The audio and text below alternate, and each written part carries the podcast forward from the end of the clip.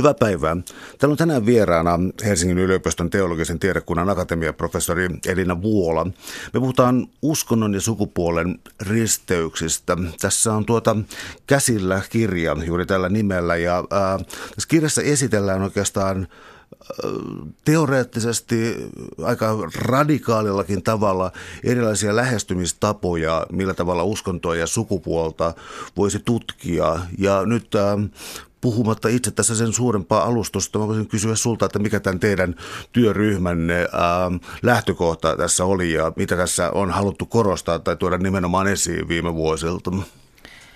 Joo, äh, siinä on ollut ehkä kaksi tavoitetta, joista ensimmäinen on ihan selkeästi tämmöinen tutkimuksellinen, koska me ollaan kaikki tutkijoita vähän eri alojen, mutta kuitenkin kaikki tutkittu tavalla tai toisella uskonnon ja sukupuolen kysymyksiä – joka tarkoittaa sitä, että meistä monet on toiminut ikään kuin yliopiston sisällä erilaisilla tieteenaloilla. Ja silloin, kun on jalka yhdessä tieteenalassa ja toinen jalka toisessa, niin usein huomaa, että niiden välillä ei ole muuta siltaa kuin minä itse ja sitten kiinnostuu siitä, että millä tavalla ne voi keskusteluttaa keskenään. Ja tässä meidän tavoitteena on ollut vähän kyseenalaistaa sitä, miten uskonto meidän mielestämme on näyttäytynyt ja näyttäytyy sukupuolen tutkimuksessa ehkä liian kapeasti, joskus sillä tavalla, että se ei näyttäydy ollenkaan. Ja sitten toisaalta myös toiseen suuntaan, että sukupuolen tutkimus on kuitenkin sekä kansainvälisesti että Suomessakin niin vakiintunut ala, että se on tuottanut myös aika mielenkiintoisia tapoja lähestyä sukupuolen kysymyksiä, niin me halutaan myös katsoa, että millä tavalla niitä voi mahdollisesti soveltaa uskonnon alueella. Eli tämmöinen selkeästi niin kuin tieteenalojen välistä keskustelua, joka katsoo, niin kuin, se katse on aina tietysti kriittinen myöskin. Ja toinen tavoite on ehkä sitten tämmöinen, kun tämä on kuitenkin suurelle yleisölle tarkoitettu kirja, vaikka varmasti tästä tulee myös oppikirja, niin tota, uskonto itsessään, sukupuoli itsessään on helposti sellaisia asioita, josta ensinnäkin meillä kaikilla on ehkä joku kokemus ja mielipide ja niin kuin pitääkin olla, mutta myöskin semmoisia alueita, että niistä helposti keskustelu ryöpsähtää semmoiseksi juupas eipäs keskusteluksi, varsin vahvoiksi väitteiksi, jolloin me ollaan haluttu ikään kuin tuottaa vähän semmoista niin kuin analyyttisempaa ja tiedolle ja tiedon hankinnalle perustuvaa ajattelua siitä käytäville keskusteluille, että uskonto, uskonto ja sukupuoli sitten vielä niin kuin yhdessä on varsinainen miinakenttä hmm. helposti, mutta mä oon vakaasti sitä mieltä, että se on tärkeä alue ja siitä voi puhua ihan järkevästi ja rauhallisesti ja analyyttisesti.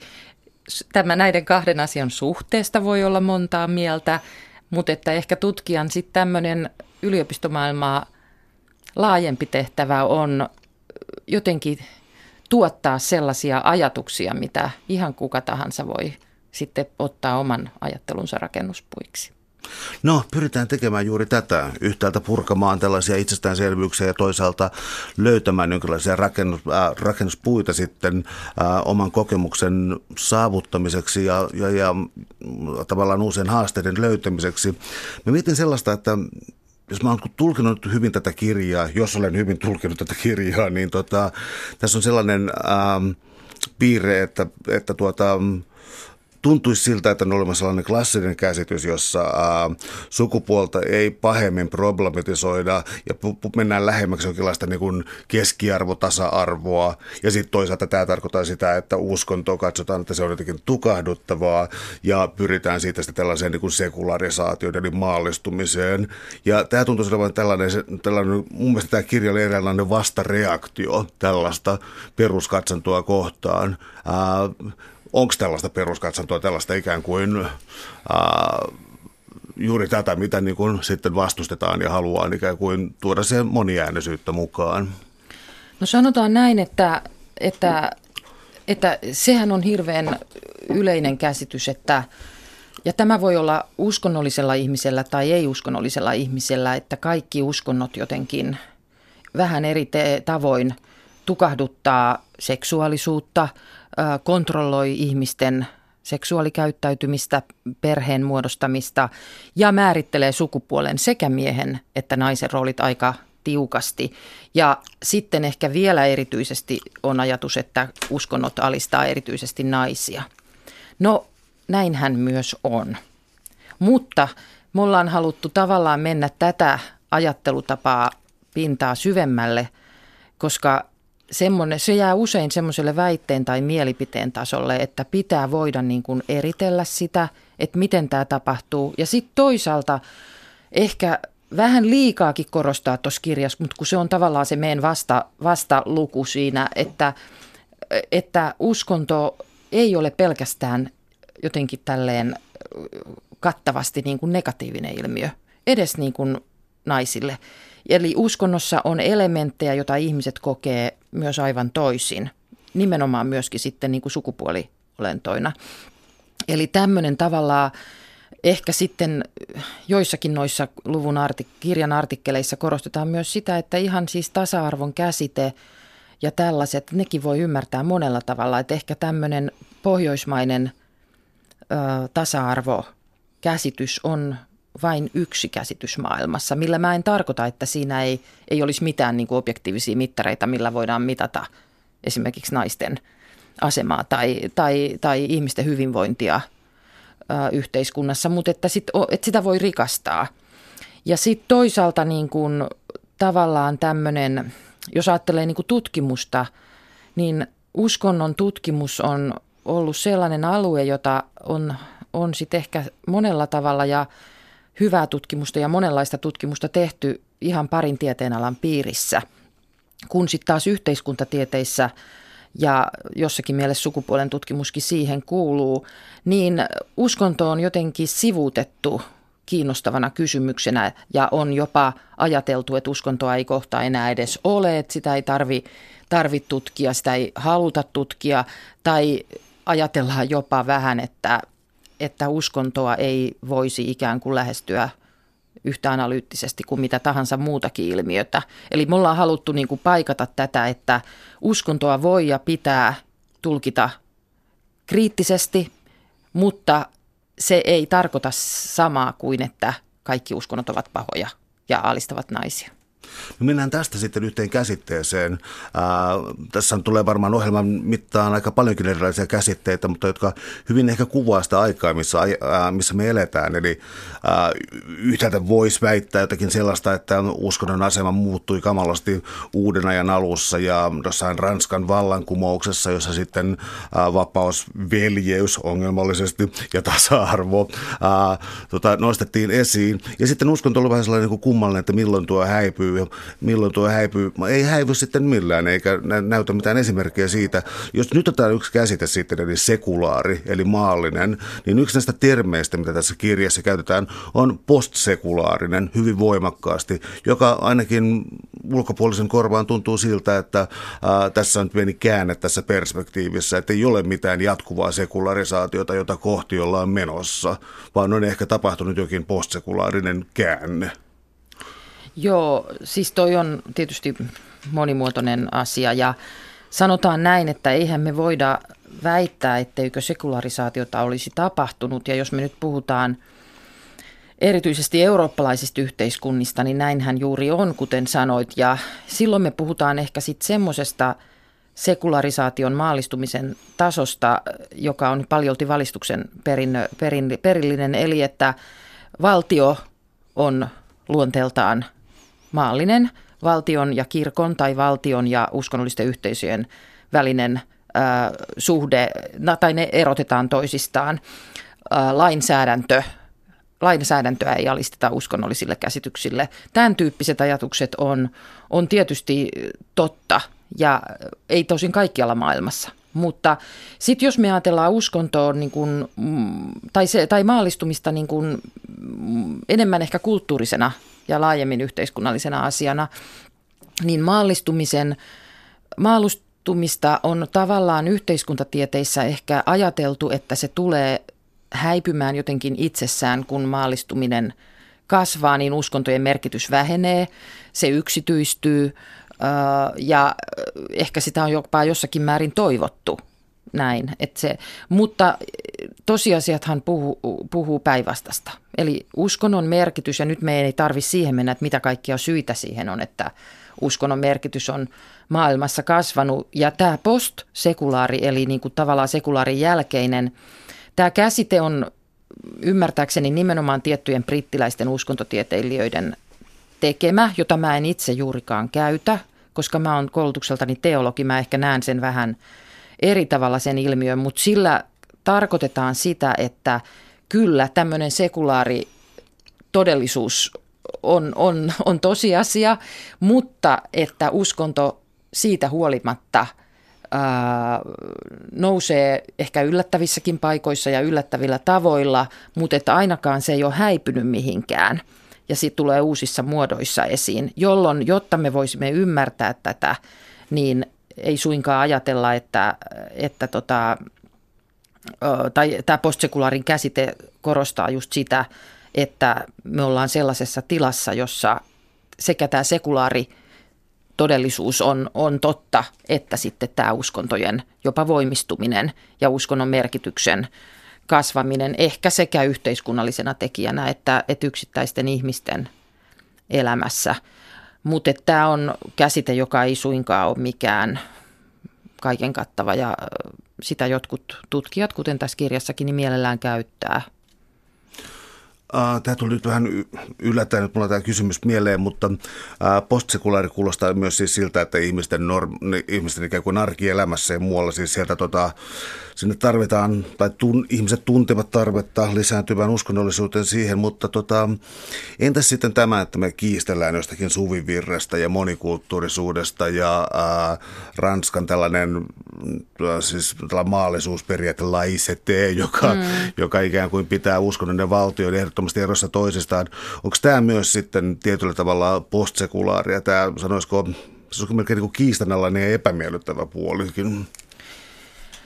Öö, no varmasti se on, mutta kuten mä itse sanoin, niin mä en ehkä, mulle toi ei ole niin kovin sisäistetty käsite ihan itselleni, öö, koska jostakin näkökulmasta voisi ajatella, että, että se sekulaari ei ole edes tapahtunut niin voimakkaasti, ainakaan kaikilla tasoilla ja ehkä nimenomaan globaalisti myöskin. Mä oon latinalaisen Amerikan tutkija, mä oon tehnyt pitkää siellä tutkimusta ja asunut pitkään myös Yhdysvalloissa, niin tavallaan se, että ei se sekulaarikaan ilmiönä tai maallistuminen ole tapahtunut suinkaan samassa määrin, samalla tavalla ja samalla aikajanalla kaikkialla maailmassa.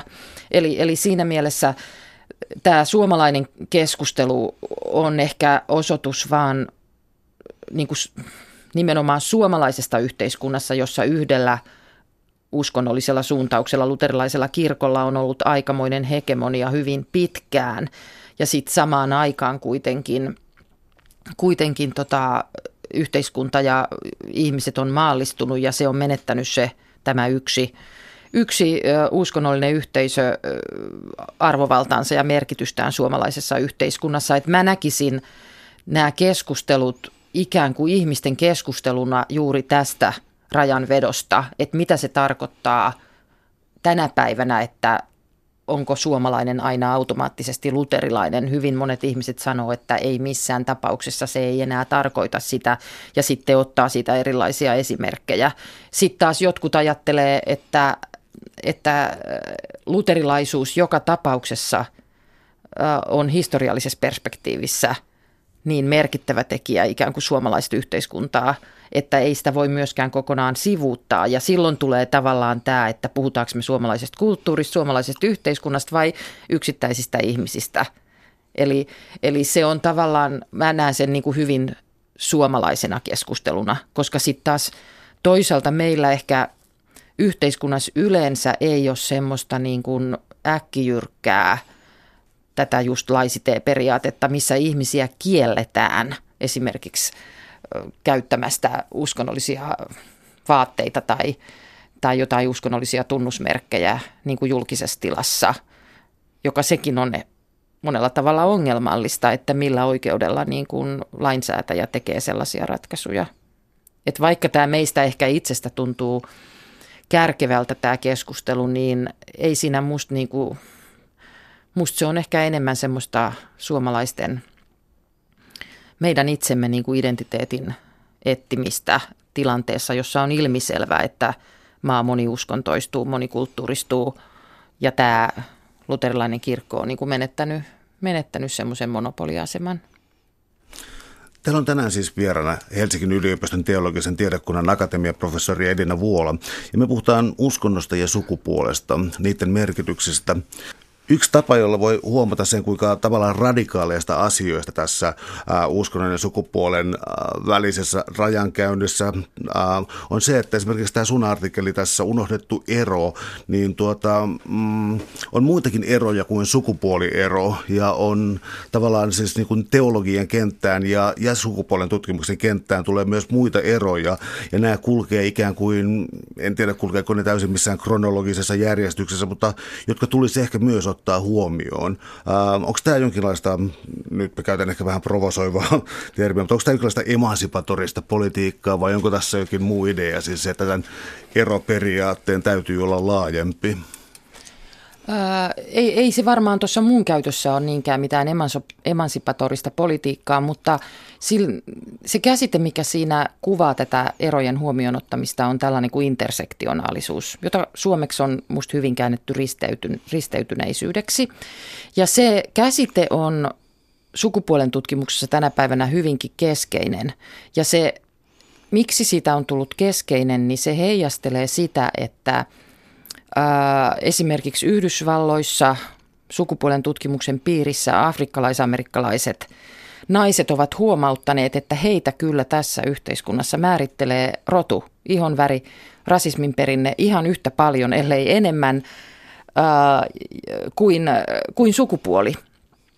Tämä on yksi, mistä se on lähtenyt liikkeelle. Eli ajatellaan, että vaikka sukupuoliero on merkittävä ja se on sukupuolen tutkimuksessa – ollut ymmärrettävistä syistä niin kuin merkittävä, että se, se huomio on kohdistunut ikään kuin siihen, niin monien ihmisten, miesten tai naisten niin kuin todellisuudessa ikään kuin muut tekijät on ihan yhtä painavia. Ja nämä voi liittyä taloudelliseen asemaan, jos jälleen jos me ajatellaan globaalisti, ne voi liittyä rotuun, ne voi liittyä, me voidaan keksiä näitä eroja vaikka kuinka paljon, jolloin tämä intersektionaalisuuden ajatus ikään kuin ei alista sukupuolta näille, vaan ottaa huomioon sen, että sitä sukupuolta pitää aina tarkastella myös niin kuin suhteessa johonkin muihin kutsutaanko me nyt sit niitä eroiksi tai alistusmekanismeiksi tai mitä ne milloinkin on. Et loppujen lopuksi kyse on aika, niin kuin trivi, kyse on aika triviaalista asiasta, koska näinhän on, että mitä minulla on yhteistä jonkun syyrialaisen pakolaisen, pakolaisnaisen kanssa, joka on painut henkensä hädällä lastensa kanssa ja on tällä hetkellä jossain Turkissa leirillä, niin olemme molemmat naisia. Se on, mutta, ja tämän, niin tämä otetaan esimerkiksi, ja tietysti sitten samankin yhteiskunnan sisällä sukupuoli on, on niin kuin, että se ei ole semmoinen niin kuin muut, se on ollut varmasti sukupuolen tutkimuksessa ja jälleen sanon ymmärrettävistä syistä keskeinen, ja, mutta vähän myöskin niin kuin fiksattu termi. Ja tämä ajatus siitä, että, että muutkin erot on olennaisia ja ne itse asiassa vaikuttaa siihen, miten se sukupuoli koetaan, niin on, on tärkeä. Että en mä tiedä, onko siinä niin kuin mitään emansipatorista ulottuvuutta, mutta mä väittäisin, että se ei ole sattuma, että tämä ajatus ja tämä käsite on tullut nimenomaan sit sellaisten tutkijoiden taholta, jotka tavalla tai toisella edustaa jotain vähemmistöä, eikä pelkästään niin kuin naissukupuolta. Uh, jos miettii sillä tavalla, että uskontokin on varmasti historiallisesti merkinnyt jonkinlaista tukahduttamista, mutta uh, niin on tietyllä tavalla modernisaatiokehityskin tai moni tätä mieltä on. Ja kun tehdään vallan analyysiä, niin vanha rakenne on tietysti ollut se, että ihmisellä on uh, valtaa tehdä jotakin, uh, ikään kuin käyttää ihmisiä hyväkseen ja tällä tavalla, mm, mä en oikein ole varma mitä termiä tästä pitäisi käyttää, mutta on olemassa myös sitten tällainen manner-eurooppalainen, lähinnä ranska ranskalainen filosofian tapa, jossa lähdetään pikemminkin siitä, miten valta tuottaa, äh, valta tuottaa yksilöitä, valta tuottaa sanotaan vaikka uskonnollisuutta ja valta, valta on tällainen ikään kuin esiin tuova, tuottava väline. Ja se mun mielestä oli tässä kirjassa tuota, aika voimakkaasti esillä. Eli ähm, jos mä kysyn tästä tiiviimmän kysymyksen, niin mikä on tällainen siis niin kuin vallan ja vastavallan ajatus siitä, minkälainen voisi uskonnollinen subjekti olla? No ei meillä siihen varmaan mitään yhtä, yhtä, yhtä niin kuin vastausta ole, mutta jos ajatellaan näin niin kuin tuota kaikkea keskustelua, mihin viittasit, niin englannin kielellähän sanan power voi kääntää, kääntää sekä valta että voima, toisin kuin suomen kielessä. Ja, ja silloin niin kuin ehkä se valtasana suomen kielessä on, mä en ole varma, mutta eikö silloin vähän kuitenkin tämmöinen, että siinä on enemmän niin kuin tämmöinen negatiivinen klangi, kuin että se on, että vaikka minäkin sanoisin, että minulla on nyt valtaa tässä, kun minä puhun ja se tulee ulos radiosta, niin siinä on vähän semmoinen negatiivinen sävy. Ja se voi olla, että se liittyy kieleen, mutta että me ollaan varmaan haluttu nimenomaan ehkä käsitellä sitä tämän kirjan teemojen kannalta sillä tavalla, että, että se, se valta ei ole ainoastaan valtaa yli – ja sitten tavallaan niin kuin se, että kun ihmiset ottaa ikään kuin valtaa, sanotaan nyt vaikka, että jos me puhutaan klassisesti, että naisten, naiset vapautuu, niin ei sekään ole mikään yksiselitteinen prosessi, jossa välttä, oletetaan aina, että se uskonto esimerkiksi karsiutuu siitä pois. Meillä on hirveän paljon konkreettisia esimerkkejä eri puolilta maailmaa siitä, että myös sen uskonnon sisällä voi ikään kuin tämä valta kasvaa.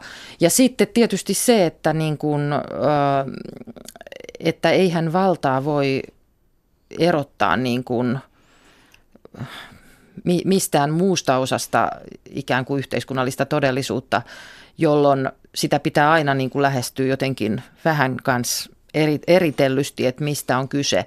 Ja meidän kritiikki ehkä sellaista, mitä voisi sanoa niin kuin liberaalifeminististä tasa-arvoa kohtaan, tässä mielessä on se, että ajatellaan, että se, se naisten valtaistuminen, naisten pääseminen jonkun patriarkaalisen vallan uskonnollisen vallan alta edellyttää aina ikään kuin sen uskonnon hylkäämistä, koska näinhän ei ole. Että tosiasiat puhuu toista. Ja silloin meillä on siellä historiallinen esimerkki, että miten itse asiassa aina, nyt tässä tapauksessa naiset, on voinut myös ikään kuin siellä vallan alaisena, jos näin sanotaan, niin käyttää myös valtaa eri tavoin. Et se ei ole niin yksinkertaista.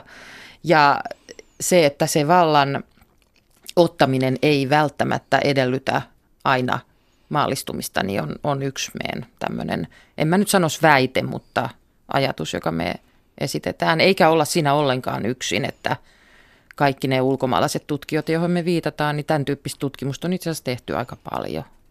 Mulla tuli tämän kirjan ulkopuolelta vähän mieleen tuo, että ähm, mitä mä itse taas niin väitöskirjassa tein, tota, oli tällaista keskustelua yhteisöllisyydestä ja yksilöllisyydestä, jossa oltiin myös ajateltu, että, että yksilöllisyys on se, mihin yhteiskunta menee, ja se on ehdottomasti sekulaari ja uskonnoton, mutta sitten oli tällaisia monia tota, äh, filosofeja ja yhteiskuntatieteilijöitä, myös teologeja, jotka lähti tällaista yhteisöllisyydestä, jota kommunitarismiksi kutsuttiin, mm-hmm. ja niissä käytettiin tällaista niin aristoteellista hyveetiikkaa, Kyllä. ja se tuli tälleen voimakkaasti, että ilmeisesti vähän rinnakkaisilmiöitä olla sitten teologiassa ja yhteiskuntatieteessä? No varmasti joo, ja mä luulen, että, että, että me, me ehkä liian helposti niin kuin asetetaan semmoisia plus- ja miinusetumerkkejä erilaisten ilmiöiden eteen. Olisit kyse niin kuin yksilöllistymisestä, joka tietenkin on sekä, siinä on sekä hyviä että huonoja puolia, niin kuin totesit. Yhteisöllisyydessä on varmasti sekä hyviä että huonoja puolella. Jos ajatellaan vaikka tiukkoja hyvin tota, autoritaarisia uskonnollisia yhteisöjä, niin totta kai ne on, se yhteisöllisyys on silloin myös ongelma.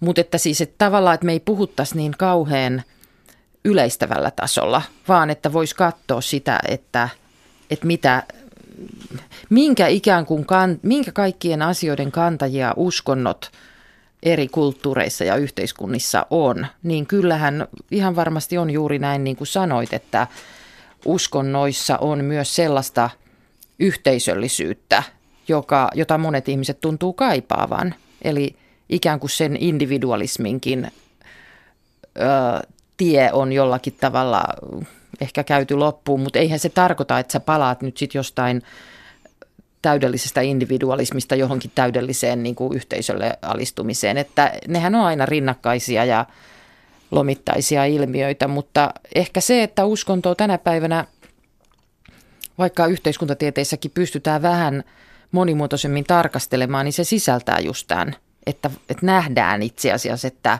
ketkä meidän yhteiskunnassa edellyttä, ed, ed, ed, tota edustaa sellaista yhteisöllisyyttä.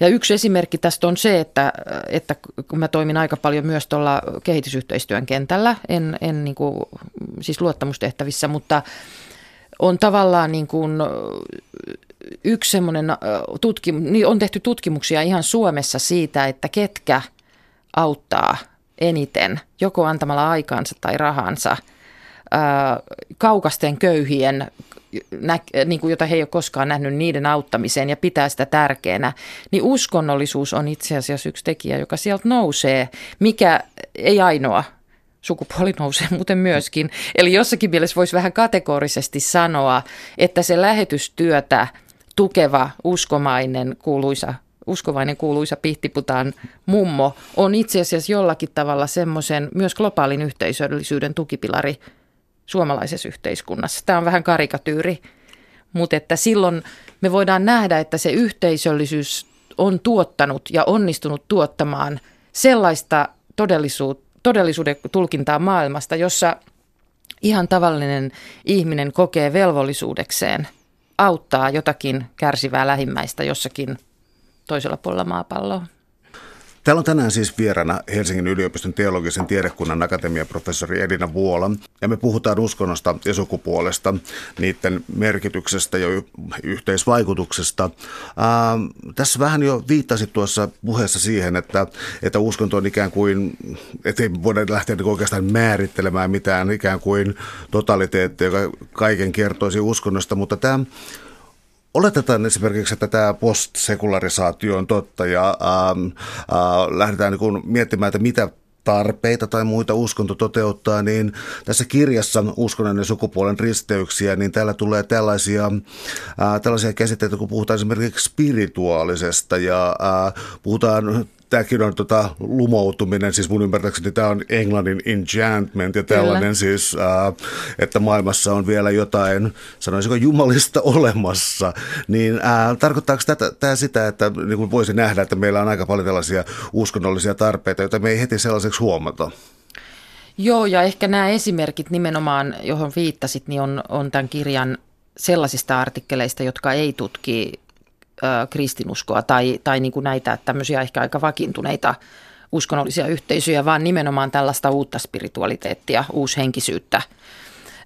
Ja siinä yhteydessä varmasti ne just erityisen, siihen yhteyteen ne erityisen hyvin sopii, koska, koska esimerkiksi tämä esimerkki Terhi Utriaisen artikkelissa tuossa kirjasta hän on tutkinut näitä suomalaisia naisia, jotka on hyvin lumoutuneita tällaisista enkeleistä ja enkelihoidoista ja kommunikoi enkelten kanssa. Ja ja se, että siitä huolimatta, että monet heistä on sitten myöskin esimerkiksi luterilaisia ja jolla, jolla tavalla niin kuin tämmöinen uushenkisyys ikään kuin, millä sitä kuvataan, niin se ei ihan helposti asetu sitten semmoisen perinteisen uskonnollisuuden, uskonnollisuuden kuvauksen piikkiin, vaan että sit on haettu ehkä uusia tapoja ajatella sitä, mutta se on ilmiö, joka on, on totta, kuten myöskin monet tämmöiset nämä intialaisperäiset uskonnot, jo, joita siinä kirjassa myöskin Johanna Ahosen artikkelissa käsitellään. Eli mistä on kysymys, mistä ihmiset lumoutuu, mitä he kaipaa ja hakee, kun he kääntyvät alun perin hindulaisperäisiin uskontoihin – ja kokevat sen ikään kuin antavan heille jotakin sellaista, mitä tämä oma perinteinen, oma uskontoperinne, mihin on ehkä kasvanut, niin ei, ei anna. Ja sen takia sellaiset käsitteet kuin kääntyminen ja ää, ää, niin kuin uskovaisuus, hengellisyys, niin ne ei oikein toimi koska ne ainakin suomen kielessä ja meidän kulttuuripiirissä liittyy hirveän voimakkaasti kristinuskoon. Ja ehkä siellä myös tiety, tietyn tapaseen, ta, ta, tietynlaisiin tapoihin ajatella, niin nämä tämmöiset termit kuin lumoutuminen, niin on, on ehkä kuitenkin aika osuvia siinä, että se ei poissulje ikään kuin semmoista aika perinteistäkin käsitystä niin kuin ihmisen spirituaalisesta puolesta ja tarpeesta spirituaaliseen, hengelliseen, mutta ne ei sitten niinku naulaa sitä kiinni siihen, että me puhutaan jostain suomalaisesta herätysliikkeestä. No entä sitten, jos mennään tähän, äh, koukatin hetken tuolla mannermaisessa filosofiassa, erityisesti ranskalaisessa filosofiassa, ja äh, sieltä voi joillekin yhteiskuntatieteitä ja filosofiaa tutkineilla tuttu sellainen filosofi kuin Luz Irigaray, ja tuota, mulle tuli todella yllätyksenä tässä kirjassa sitten esiin sellainen, että, että hän on tehnyt hieman tällaista sanoisiko orientaalista käännöstä ja, ja, ja äh, kiinnostunut erilaisista mietiskelystä ja joogasta. Onko tämä osa tätä spiritualismia vai pitäisikö käyttää jotakin eri termiä? No sanotaanko näin, että irikareita käsitellään tuossa kirjassa selkeästi kahdessa artikkeleissa, eli hänen merkityksensä ehkä ajattelijana nousee aika ison asemaan tässä kirjassa sen takia, mistä me lähdettiin liikkeelle, että siis tämmöinen angloamerikkalainen sukupuolen tutkimus, joka on – hyvin paljon se, mikä Suomessakin sukupuolen tutkimuksessa vallitsee. Niin tässä ranskalaisessa mannermaisessa ajattelussa uskonto on ollut ihan eri tavalla läsnä koko ajan. Ja Irigarei on, on yksi esimerkki siitä. Ja mä en ole ihan varma itse, että mistä se johtuu. Mä en tiedä, johtuuko se siitä, että, että katolinen kulttuuri tuottaa toisenlaista uskonnon läsnäoloa myös tieteessä kuin sitten tämmöisessä – suomalaisessa pohjoismaisessa mallissa, jossa ikään kuin se, jopa se uskonnon tutkimus on niin kuin hirveän sellaista niin kuin sekulaaria jossakin mielessä. Eli Irigarei on ollut sellainen ajattelija, joka toisaalta jotkut sukupuolen tutkijat, jotka on hänestä ollut muuten innostuneita, niin on vähän niin kuin rypistely otsansa, että mitäs tämä sen hörhöily on, tämä uskontoleikki. Mutta sitten taas se on ollut uskonnon tutkijoille, jotka on ollut kiinnostuneita sukupuolen kysymyksistä, yksi semmoinen ajattelija, joka on – tärkeä, koska se käsittelee molempia yhdessä. Ja sen takia hänen, hänestä puhutaan tässä kirjassa.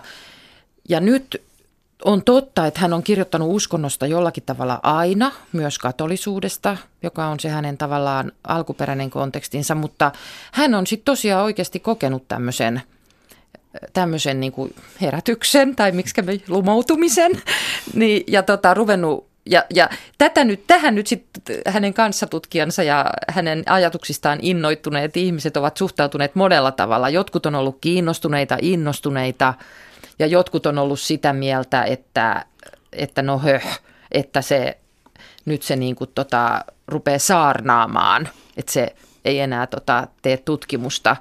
Mutta että mä sanoisin tuohon oikeastaan vaan sen, että, että hän ei ole ainoa esimerkki, siis Irikarei, ikään kuin siitä, että sukupuolen tutkimusta on hirveän, sitä on hirveän monenlaista riippuen mistä niin kuin kieli- ja kulttuuriympäristöstä me puhutaan. Latinalaisamerikkalainen sukupuolen tutkimus on aika erilaista, joskin siinä on jotain samaakin kuin angloamerikkalainen kuin ranskalainen.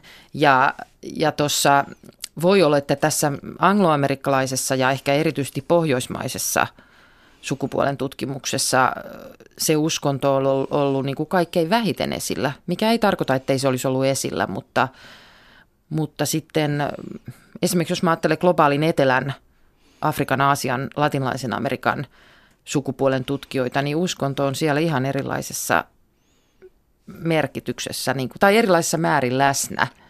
Eli, eli se, se riippuu hyvin paljon myös siitä, että miten, miten se uskonnon muu merkitys niin kuin nähdään yhteiskunnassa.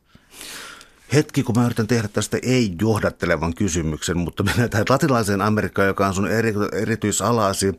Ja tota, ää, tässä on kuitenkin tullut jo selkeäksi sitä, että, että ää, sukupuolen tutkimuksen ja uskonnon tutkimuksen välissä on tehty siis tällaista sanotaan, että otettu epäkohtia huomioon, ja muitakin eroja, rotu, köyhyys ja niin eteenpäin. On myös sitten tällainen tietty kritiikki tällaista puhdasta kylmäksi koettua individualismia kohtaan. Ja tuota,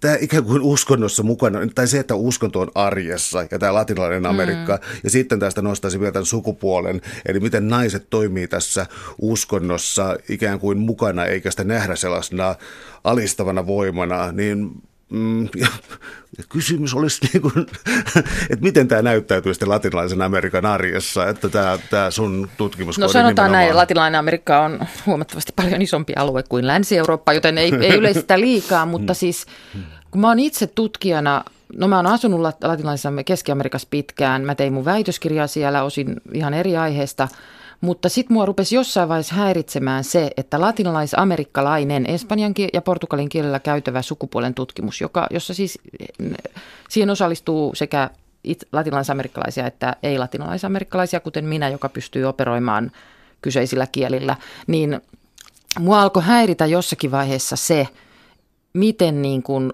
latinalaisamerikkalaisessa sukupuolen tutkimuksessa nähdään uskonto, erityisesti katolinen kirkko, niin kuin tämä Big Evil, niin kuin se kauhean suuri vastustaja. Ja sitten ehkä erityistä, erityisesti niin kuin Neitsyt Marian hahmo, joka on sekä katolisessa kirkossa että sitten siinä latinalaisen Amerikan niin kuin kansanuskonnollisuudessa keskeinen hahmo. Niin feministit tuotti ja feministitutkijat tavallaan alkoi tuottaa sellaista, niin kuin, että, että Neitsyt Marian hahmo on tämä – niin kuin alistamisen ikoni jossakin mielessä.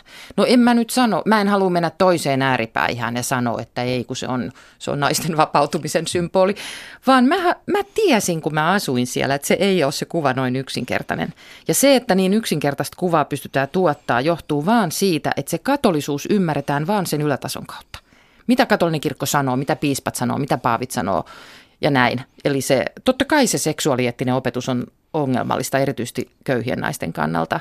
Mutta samalla mä tiesin ja sitten mä päädyin haastattelemaan tavallisia katolisia naisia siitä, että mitä Maria heille merkitsee. Ja sieltä tulee erilainen kuva siitä Marjasta ja hänen merkityksestään. Eli ei puhuta välttämättä enää, me puhutaan ehkä siitä samasta hahmosta, mutta sen, se merkitys on niin toinen. Ja mä oon jopa sanonut niin radikaalisti, että tässä tulee tämä intersektionaalisuuden ajatus myöskin, että että se on myös niin kuin luokkakysymys. Että oltiin me mitä mieltä tahansa siitä, niin erityisesti kaikkein köyhimmät kokee sen Marian hahmon lohduttavana, voimaannuttavana. He toivoo häneltä ihmeitä.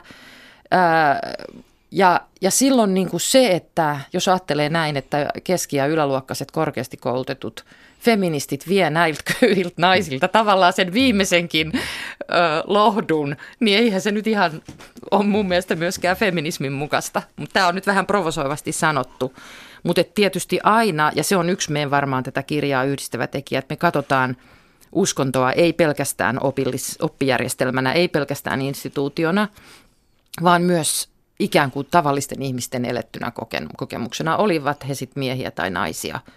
Eli, eli se on ihan yhtä merkittävä määritelmä uskonnolle kuin joku, että me luetaan joku luterilaisen kirkon julkilausuma. No uskonto on laaja kenttä, on hankala, hankala ää, tiivistää tässä, mutta ää, tässä on selkeästi kuitenkin ollut tämä ristiriita esillä se, että, että kirkko on jossakin määrin ollut naisvihamielinen, mutta uskonnollisuus selettynä kokemuksena ei sitä välttämättä ollenkaan.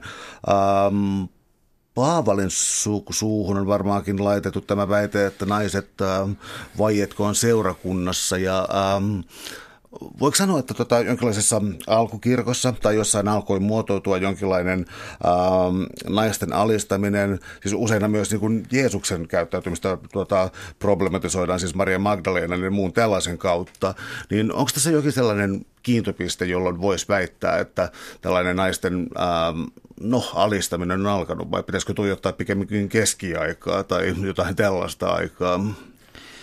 No siis nyt me mennään sellaiselle alueelle, mikä ei ole ollenkaan mun ominta asiantuntemuksen aluetta, kuten raamatun tutkimus tai, tai joku alkukirkko. Mä en ole historioitsija.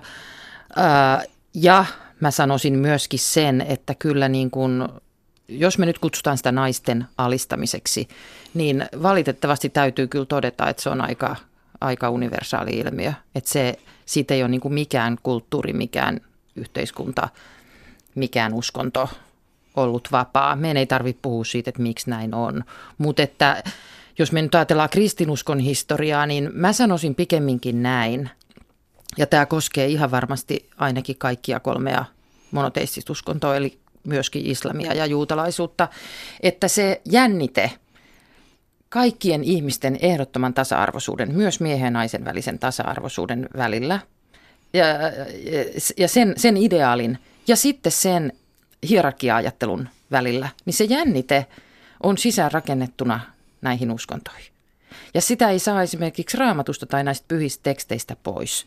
Sitä, ja mä ajattelen, että tämmöinen niin kuin projekti, jossa pyritään niin kuin vaikka nyt sit parantamaan jotenkin naisten asemaa, niin se ei, se ei hyödy siitä, että ne pyhät tekstit ikään kuin selitetään parhain päin. Koska musta se on, se on historiallisesti musta oikein, että, että me myönnetään, että meidän uskonnoll tässä, mikä se nyt sitten onkaan, mutta että meidän uskonnollisessa perinteessä elää jännite, joka on ehkä myöskin aika inhimillinen ja siihen on varmasti monia syitä. Eli tämmöinen hyvinkin radikaalin tasa-arvon ajatus, joka liittyy myös käsitykseen Jumalasta. Jumala loi ihmisen omaksi kuvakseen. No se on aika rankasti sanottu. Me ollaan, me ollaan Jumalan kuvia. Ja siinä ajattelussa niin kuin tavallaan semmoiset erilaiset hierarkiat, joita ihmiset pyrkii muodostamaan yhteiskunnallisina olentoina, niin kuin menettää merkityksensä. Ja tämä ajatus löytyy Koranista ja juutalaisten ja kristittyjen pyhisteksteistä. Mutta sieltä löytyy myös se toinen ajattelu. Eli ne erilaiset pyrkimykset, ne lukemattomat jätkien pyrkimykset määritellä itsensä vähän enemmän siksi Jumalan kuvaksi kuin tämä toinen.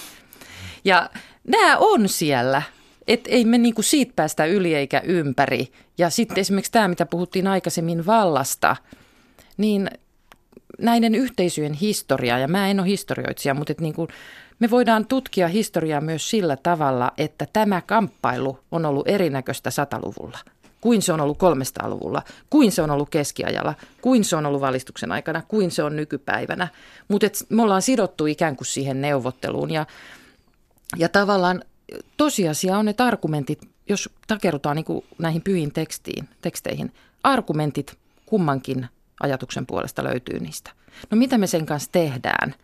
Niin se on tavallaan sitten jälleen neuvottelukysymys, mutta et mä en niin kuin pysty sanomaan, että on olisi ollut, se on musta yksinkertaisesti naivia ajatella, että joskus olisi ollut joku tämmöinen niin olo, tila – koski se sitten sukupuolten välistä suhdetta tai ihmisen suhdetta luontoon tai mitä tahansa. Et se on musta niin kuin naivia ajatella, että olisi ollut tämmöinen ja sitten me voidaan nimetä se paha ajankohta tai ne pahat ihmiset, jotka introdusoi tämän sortosysteemin. Ja nyt me sitten yritettäisiin ikään kuin palata jonnekin. Et se, on, niin kuin, se on kestämätöntä, se on, se on jollakin tavalla vaan naivia. Et mulle on niin kuin ainakin paljon luonta, luontevampaa ajatella, että – että nämä kaikki todellisuudet on ollut ikään kuin kaikki olemassa koko ajan. Ja tietysti me pystytään näkemään sitten, että on ollut ajanjaksoja, jotka on mahdollistanut esimerkiksi naisen toimintaa enemmän kuin jos jonakin toisena ajanjaksona, mutta siihen on yleensä sitten ihan jotain konkreettisia syitä, ei niinkään jotain tekstisyitä. Et esimerkiksi luostarilaitos, mitä ikinä me ajatellaan, kun sanotaan sana nunna, nykypäivän kaksikymppinen tyttö tuossa kadulla, kun sä kysyisit, niin sillä tulee varmaan kaikenlaisia mieleyhtymiä. Mutta niin kuin, luostarilaitos on ollut myös se, tämä on nyt vain esimerkki, se on ollut se ainoa tila, missä naiset on voinut oppia. Vuosisatoja. Ja nyt me halutaan helposti ajatella, että reformaatio, kun se lopetti luostarilaitoksen, niin vapautti naiset, kun se teki niin kuin, sit tavallaan niin kuin avioliiton antoi avioliitolle suuremman arvon, mutta kyllä se myöskin vei naisilta yhden ikään kuin ura, uramahdollisuuden, joka on ollut vuosisatoja ainoa paikka, missä nainen on voinut hyvin syin, koska Jumala käskee kieltäytyä avioliitosta ja äityydestä, jos ei se ole halunnut, ja sanoo, että hän haluaa oppia. Eli, eli ne on sekä tiloja eri aikoina, että, että sitten tietysti erilaisina historiallisina aikoina niin kuin, jotkut muut tekijät, niin kuin sodathan usein vaikuttaa siihen, että naisten asema paranee kummallisella tavalla, koska naiset joutuu vastaamaan kaikesta muusta kuin siitä sotimisesta. Täällä on tänään siis vieraana Helsingin yliopiston teologisen tiedekunnan akatemiaprofessori Edina Vuola. Me puhutaan uskonnosta ja sukupuolesta, niiden merkityksessä. Mä olisin jatkaa oikeastaan melko suoraan tuosta, mitä toit esiin. Tää, kiitoksia, todella laaja vastaus, joka oli... Niin Anteeksi, se oli pitkä ei, myös. Ei, ei, ei, siis mun mielestä se oli aivan mainio. Niin, tuota, niin ähm, tuodaan sitten taas vähän ikään kuin tähän päivään ja tutkimusotteeseen. Niin siis tässä nyt kävi jo tavallaan tällainen, että, että reformistin uskonto saattoikin yhtäkkiä olla huonoksi naiselle, koska se vei tavallaan pois koulutusmahdollisuuksia ja muita. Ja siis tällaisia äh, ristiriitoja, mitä syntyy sitten historian aikana. Ja mä yritän jotenkin nostaa täältä siis tällaiset, ainakin kaksi mulla tulee mieleen, mitä tässä kirjassa käytetään. Toinen on toimijuus äh, ja toinen on tällainen, mitä muistaakseni käytät itse tuossa kuin eletty uskonto, jotka sitten ikään kuin sieltä kuulee, että nämä ei ole mitään totaalikäsitteitä tai tällaisia, vaan nämä tuntuu olevan pikemminkin sellaista ikään kuin pientä sanoisiko mikrovallan kamppailua tai jotain sellaista. Joo, no molemmat on sellaisia ehkä niin kuin ylipäätään tota, kulttuurin tutkimuksessa, ei pelkästään uskonnon tutkimuksessa tai, tai sukupuolen tutkimuksessa, jota paljon käytetään. Ja tota toimijuutta, se tavallaan uskonnon, uskonnon yhteydessä ja tässä niin kuin tutkimuksellisena välineenä tarkoittaa sitä, ja se liittyy tähän aikaisemmin keskusteltuun vallankäsitykseen, että me ei nähdä ikään kuin esimerkiksi nyt vaikka kaikkia maallikkoja latinala- tuossa katolisessa kirkossa tai naisia kaikissa uskonnoissa, vaan jotenkin passiivisina vastaanottajina uhreina, vaan että ihmiset tekevät aina uskonnollaan jotakin – ja tätä, että minkälaista tämä toimijuus on, se voi olla niin kuin toisenlaisten tulkintojen tuottamista, se voi olla vaikka sitä, sitä että tota, ihmiset aktiivisesti vastustaa jotakin ja haluaa muuttaa jotakin. Se voi olla myös ihan sitä, että millä tavalla sitä uskontoa eletään. Ja tämä tulee nyt sitten eletty uskontokäsitteenä on ehkä sitten tästä samasta toimijuuden käsitteestä niin kuin vähän semmoinen tarkennetumpi Eli meitä, meitäkin on kiinnostanut erityisesti. Mä oon tietysti teologi ja uskonnonfilosofi taustalta, niin, niin mä kiinnitän aina huomiota käsitteisiin ja, si, niin kuin näin, että, ja myös siihen ikään kuin siihen opilliseen ja tekstuaaliseen puoleen, mutta että kyllä muakin kiinnostaa ja ehkä joitakin mun kollegoita tässä kirjassa erityisesti vielä enemmän kiinnostaa niin kuin se, että mitä ihmiset tekee uskonnollaan.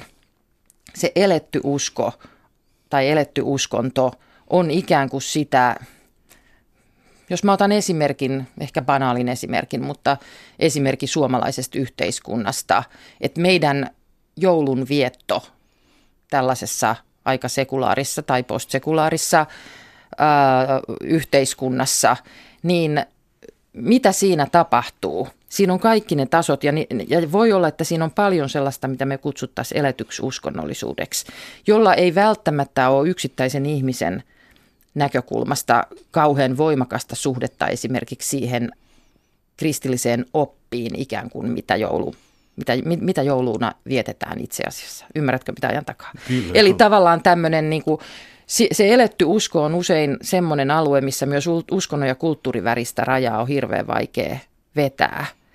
Ja sitten tietysti, jos me ajatellaan ihan,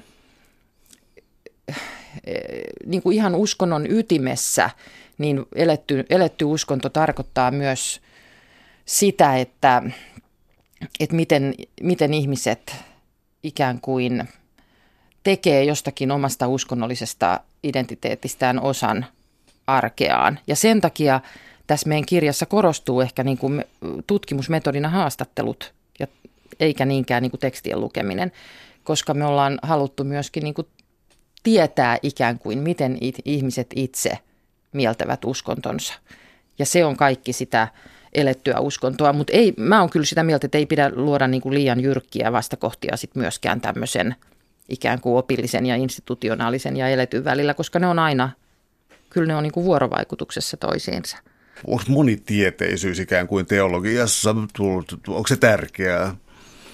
No ei se pelkästään teologiassa ole, että kyllä mä luulen, että – että kaikissa yhteiskuntatieteissä ja varmaan jopa luonnontieteissä ajatellaan tänä päivänä, että monet ongelmat, ei suinkaan kaikki, on sellaisia, että niihin on vaikea löytää uusia näkökulmia, uusia ratkaisuja muuta kuin monitieteisestä näkökulmasta. No se monitieteisyys nyt sit voi tarkoittaa montaa asiaa, että eri alojen ihmiset työskentelee yhdessä saman tutkimusongelman parissa tai tai sitten, ja se on niin kuin vaativa laji, koska ihan kamalan monitieteiseksi ei voi ryhtyä, koska sit sä et kuitenkaan yksittäisenä ihmisenä pysty kattamaan kaikkien tieteenalojen kaikkia uusimpia keskusteluja. Että siinä pitää olla vähän niin kuin sit sille aika vaatimatonkin loppujen lopuksi. Mutta tota, mä luulen, että se monitieteisyys tarkoittaa parhaimmillaan sitä, että ihmiset on ikään kuin tutkimusalojen, niihin omien tieteenalojensa rajoilla, koska ei koe ehkä, että ne kysymykset, mitä itsellä on, että se vakiintunein tapa ajatella omalla tutkimusalalla vastaa siihen. Tästä on yksi, yksi ihminen käyttänyt sellaista nimeä kuin tämmöinen tutkimuksellinen nomadismi, eli paimentolaisuus. Ja mä luulen, että se on tänä päivänä kyllä kulttuurin, kaikenlaisessa kulttuuritutkimuksessa tosi yleistä. Et se ei tarkoita, että rupeaa mestaroimaan niin toisten aloilla, vaan, vaan sitä, että, että ikään kuin tunnustaa sen, että on kysymyksiä, jotka paitsi kiinnostaa juuri minua, niin mä pidän niitä tärkeinä ja ne on ehkä ihan oikeastikin tärkeitä. Niin se, mihin mut on koulutettu ja missä mun asiantuntemus on ja missä keskusteluissa mä oon mukana, niin se ei riitä.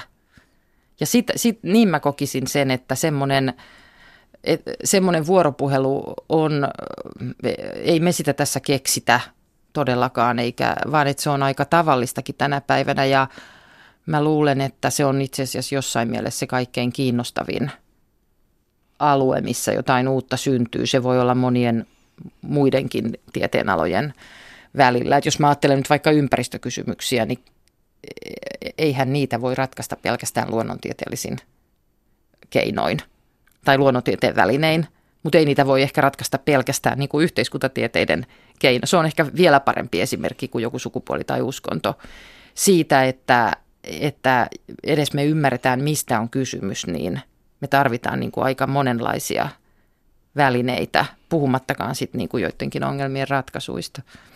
Suuret kiitokset keskustelusta Edillä Vuola. Oli Kiitos. On. Kiitos.